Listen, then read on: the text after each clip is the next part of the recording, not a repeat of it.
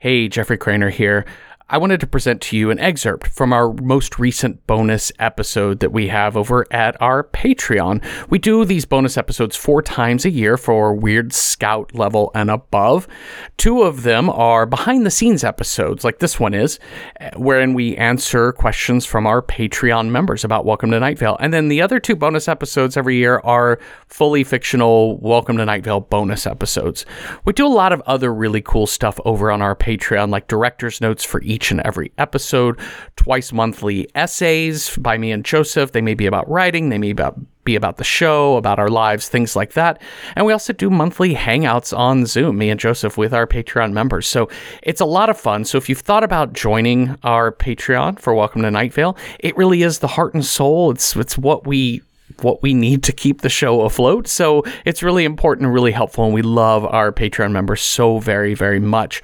So give this excerpt a listen, see if this is your sort of thing. You want to be part of these bonus episodes in the future.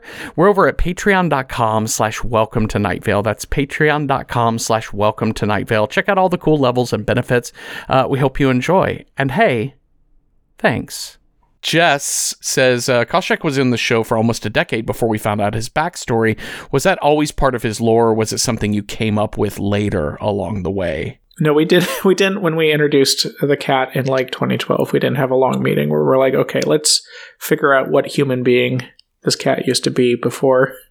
Uh, that's something that Jeffrey just brought. Uh, I don't re- even remember if we had a conversation beforehand. We might have. He might. You might have come to me with like, "Hey, I'm thinking of doing something with Khoshekh." I don't remember. Um, but I, I discovered that backstory when I edited that episode, kind of going through the script. That was that was how I learned that story. And I think I, you know, the the two parts were written separately and sent to me separately, so I had the exact same cliffhanger as you. I didn't see the second half of the story until Jeffrey wrote it. Um, yeah, that was kind of during a part where I was really interested in having other characters do whole episodes. It just seemed kind of fun, and uh, that was one. I think the only thing I told you that I was doing was playing with the backstory of Khoshekh being something more than just Khoshekh. That was may have been the extent of how I explained it. Ollie asks, "What is your favorite rule you've come up with for the Night Vale universe? Not necessarily a law of the town itself, but world building rules." Oh, that's a really good question. Um, uh, you know, the overarching rule when we first started writing the show together after Joseph had written the pilot, we got together and we're like, yeah, let's do this. And we started talking about what we were writing and how to do it. And Joseph said it was just most important. He said we could do anything with the show that we want. It was just really important that we followed strict continuity, you know, meaning characters age. And if we say something happens, then this other thing has to happen.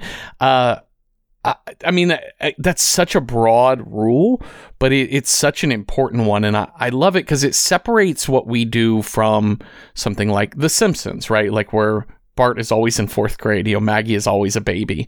Um, you know, every every episode the timeline resets, and I love stuff like that. I grew up loving The Simpsons, but uh, yeah, being able to have people age in a certain way is in a real world sort of way is really beautiful. Like it, it just it makes writing it really rewarding when I get to think about how much Tamika Flynn has aged uh, since we started the show. Uh, it's just it's really fun to think about. Yeah, I think um, one model for what we're doing here is the comic series Love and Rockets. Specifically, the side Love and Rockets has two artists who write two stories, and so the side written by Jaime Hernandez is about these two women who when they were introduced in the 80s were like teenage punks in suburban Southern California.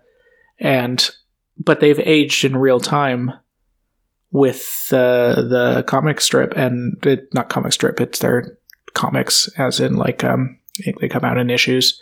Um, and so at this point they are like well into their middle age. They're working jobs. They like, they've had life and disappointments. Their bodies are different. You know, they've, grown and aged. Um, and it's really affecting reading and Rockets the way that you you can really feel the time start to weigh on them. It feels very real and very interesting to watch these characters age the same way we do. Um, and so I think that's something I really wanted to try was I want I want the years to start to weigh on these people and them for them to change in that gradual way we all do.